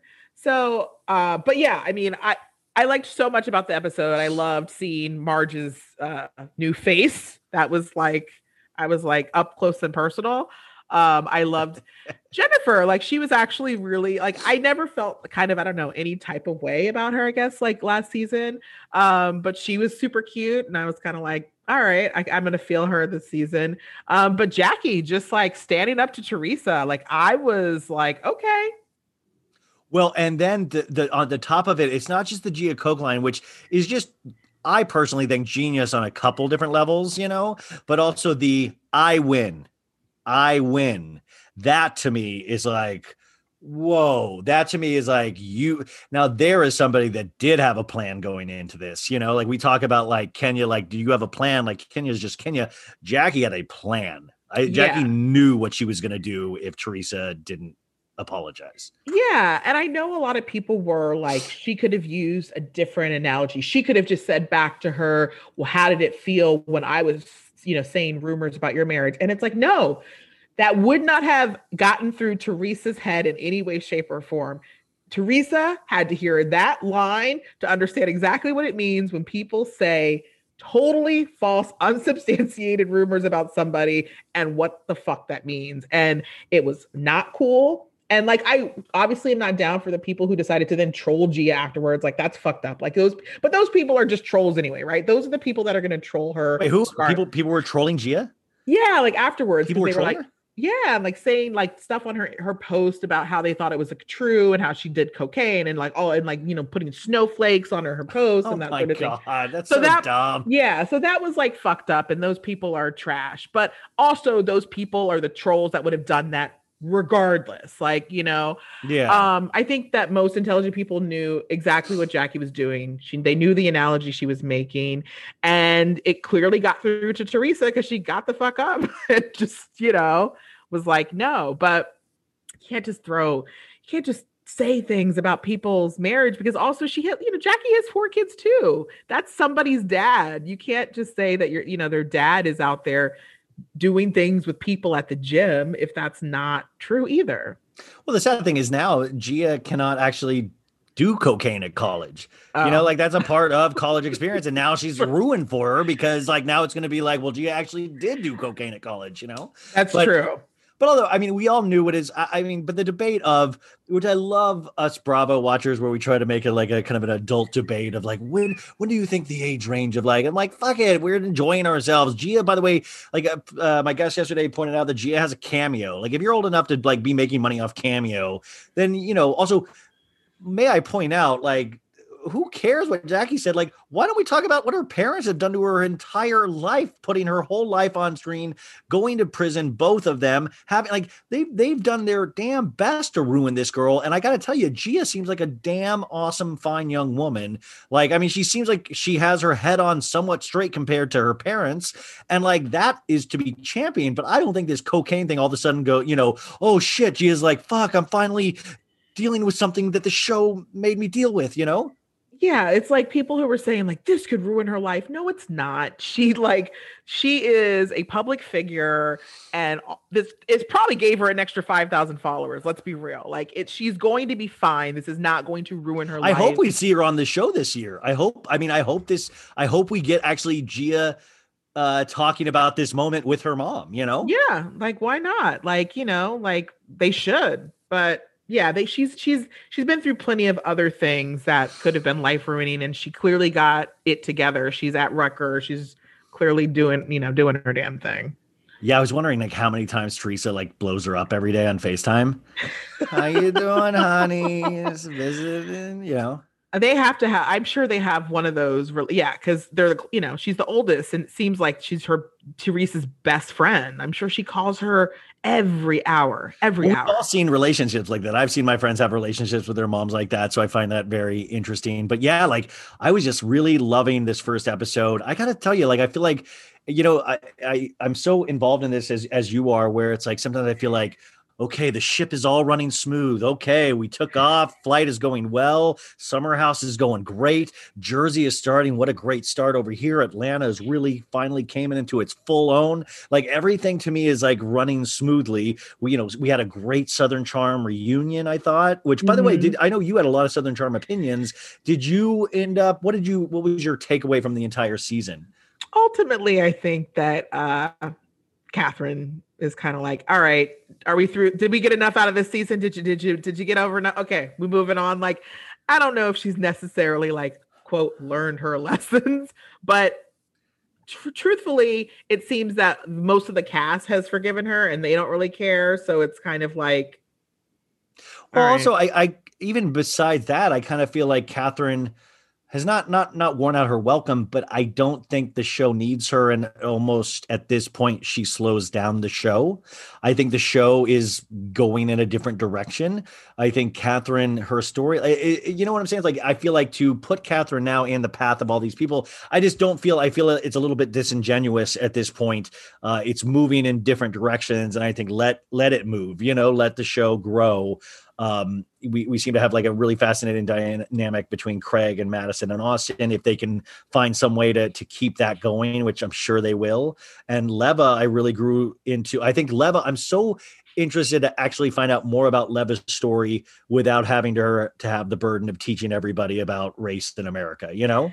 Yeah, I mean, if she had gotten to have the season she wanted, where it was probably going to be about her bars and restaurants and like that side, then it would have been more fun. Because right, like maybe would you love like, to see her do her thing at the bar? Yeah, it could have been like a different version of VPR, right? Like we're in like you know seeing this. Maybe it would have spin off. We could have seen the staff and all of these bubbles where it seems like all of this, all of that group was hanging out all of her restaurants all the time. I mean, that's where Thomas and Kathryn met, right? Like that yeah. was like there's that's where Shep and Kathryn hooked. I mean, everybody hooked up with Kathryn at her bar and her restaurants, and it just seems like there's storylines that could have happened even just within the restaurants that could have been more exciting. They should do like Bravo, like I said this for like Bravo fan fiction where we film actors playing like Kathryn and Thomas the night they met at Leva's bar, you know, and Lev, you know, the whoever's playing Leva's like, watch that guy, he's creepy, you know. Um, well, I think we covered all of the Bravo universe. As we wrap up, what is going on with Kiki though? You you guys just to fill you in, she moved from New York to Los Angeles. I think you've been here about four or five months, right? Yeah. A time means nothing now. What how long has it been? I don't It's been like four months. Okay, four months. And how are things going? What's what's I know you're in between and in the middle of like trying to make a lot of things happen, but what is going on? Anything in particular we can talk about? Well, I am working on a podcast that is going. Well, to- good talking to you. We'll uh, we'll talk to you when we see you. You know, it is what it is, and uh, good luck out there. Yeah. no, but it'll it'll actually be a bit of a departure from what most people actually know me for. So I think it'll be interesting. Like I it'll they'll get to see a different side of me that isn't just focused on reality TV um and more about like my my personal stuff. So and it'll be with my Will friend. the vibrating underwear be making any kind of appearance in the podcast? Wait, can It I be on as a guest and control the vibrating underwear? Could I? I threw them away. I threw them away in the move. No, I found them when I was like packing up, and I was like, ah, haven't had sex in a year. What do I need these for? you know what? I should to stand in solidarity with my uh my female friends and sisters. I'm gonna get a pair of vibrating underwear and see what it does to me, and I'm gonna wear it while I watch Atlanta. Um, okay, so you have a podcast, and you'll let us know as soon as that comes out, so we can promote it over here. Um, uh, but also you started doing the TikTok stuff. You were not even doing Bravo stuff at first on there, right? Yeah, and so that's another sort of project I'm working on is um getting back into more of the social justice stuff, but like Yeah. with a hint of entertainment. Um, so I'm working on because um, also people don't you if you don't watch it like you have one of the best looks for tv like you know it's like you just like there are people that are just like oh i know your face. Like i know your hair. I know your face. I know like there are certain people that you see where you're just like oh you're tv ready you know? Like i think that is a huge part of why i think the tiktok works but i think that can easily be translated to uh to more tv kind of related things you know yeah, so i i did I pitched my first show. I don't know. So oh we'll my see god, how did it go? How did it? what- I I God, I remember pitching my first show. I was shitting myself, and then you realize like, oh, okay, you just have to keep doing this over. But I was sweating so hard. How did it go for you? I mean, it went really well, and I like I only had to pitch to like a small group, and so I haven't pitched to like the larger group. But you know, it went well, and hopefully, you know, maybe it'll move fast, maybe it'll move slow. Who knows? But hopefully, it moves somewhere. I hate they don't ever do really classes on how to pitch. You know, like everybody has a different way they pitch. And and by the way, it's like what she's talking about is like you know if you're doing a TV show or any kind of project, you're going into a room of producers or de- development people and saying, "Here's my idea. Here are examples. Here's this." But everybody kind of does it a different way. But there's no like real right way to do it. So if you're going in cold, like I remember going in cold and not knowing what the F I was doing. And it's one of those things you kind of have to figure as you go along, you know? But it is, it, I remember being scary as hell. And then you just realize, like, oh, this is your, this is their job. Like they're doing this day in, day out. You know, they want, they want to hear a good idea, you know? Yeah, for sure. Um, so yeah, pretty much just all of these things in the background that like maybe will pop off, and then you know, Well, we want to do in a couple weeks, guys. Uh, we'll figure out what the best thing to do, but we want to do a, a, a live or a clubhouse or something. We got to figure out what is the best. Because are you are you messing around? I know you're on Clubhouse now as well. Have you been doing that a lot? the thing is, yeah, I, I was one of like the earlier, like I was when they had like no people. I think I joined in October. And Oh, so wow. like, and I would literally just like lurk. nobody nobody's into club tonight. Yeah. yeah. And so there were some really cool conversations. And then um, but then now it's like literally like five million users. So like every time I go It on, it's like really so explode ex, really Yeah. exploded and i'm i uh i got to listen to a couple things which is fine but it's like you just it's so hard to have the time to do the the like hop into just random conversations and you know but i mean it's interesting i'm, I'm just trying to I, w- I wish you could record it you know Yeah, like that's the one thing. So um, but yeah, so it's like Clubhouse. But I do love I think I like lives. Lives are fun because i know we should do it live we should do it with like a, Yeah. like a little bit of a drink you know and stuff like that and Have they wait. figured out how to do lives with groups or is it still only two people? still only two people, Oh, which is oh, like BS because you figure the technology there at, at some point, like it would be cool to then be able to like bring other people on to like interact with and ask questions and stuff like that, you know? Yeah. Maybe a, a giant Zoom chat. Or I get, oh yeah, you could do that actually. I wonder if people would be down for that. Um, but yeah, it was uh, Kiki Monique, the talk of shame. It's at the talk of shame, right? On Yes. Instagram and Mhm. on TikTok, it's at the talk of shame. Correct. Is there anything else we can support you with? Just loving me. Love, just go love her, folks. That's all she's asking us to do, and you can't even do that. Oh wait, uh, sorry, I, I know it's Monday and you're tired. Kim and Kanye's thoughts. Oh, well, I knew they were going to get divorced. Yeah, of course we all knew, but like, Yeah. do you have? I, I talked to a lot of people over the weekend that like kind of were strangely emotional about it because I think maybe because it also we're so tied into this in terms of pop culture, you know, that we're like, Yeah. we re- they really did love each other, you know, and, and but it was not going to work. ultimately i just feel bad for the kids i don't like kids coming from broken homes uh, is that bad i don't even know if that's pc anymore can you say broken homes is that bad Wait, why know. would that be bad? i don't know i never know what's bad anymore like Can you, can you say from really expensive broken homes, I for, know, right? for their broken, creepy mansion homes that Kanye makes them live at? Yeah, yeah but i just i always feel you know bad when kids have to like split time between parents you know like that's not fair but you know they're also luckily they have a lot of family so i think they'll be fine yeah. Oh gosh. Well, uh, thank you so much for doing this today. I know it's a Monday, so uh, but we got through it, and I think we got through it with amazingness. So, uh, Kiki Monique, go support her. Uh, you know where to do it, but you can find it all in my show notes as well. Okay. Thank you so much, Kiki. thank you so much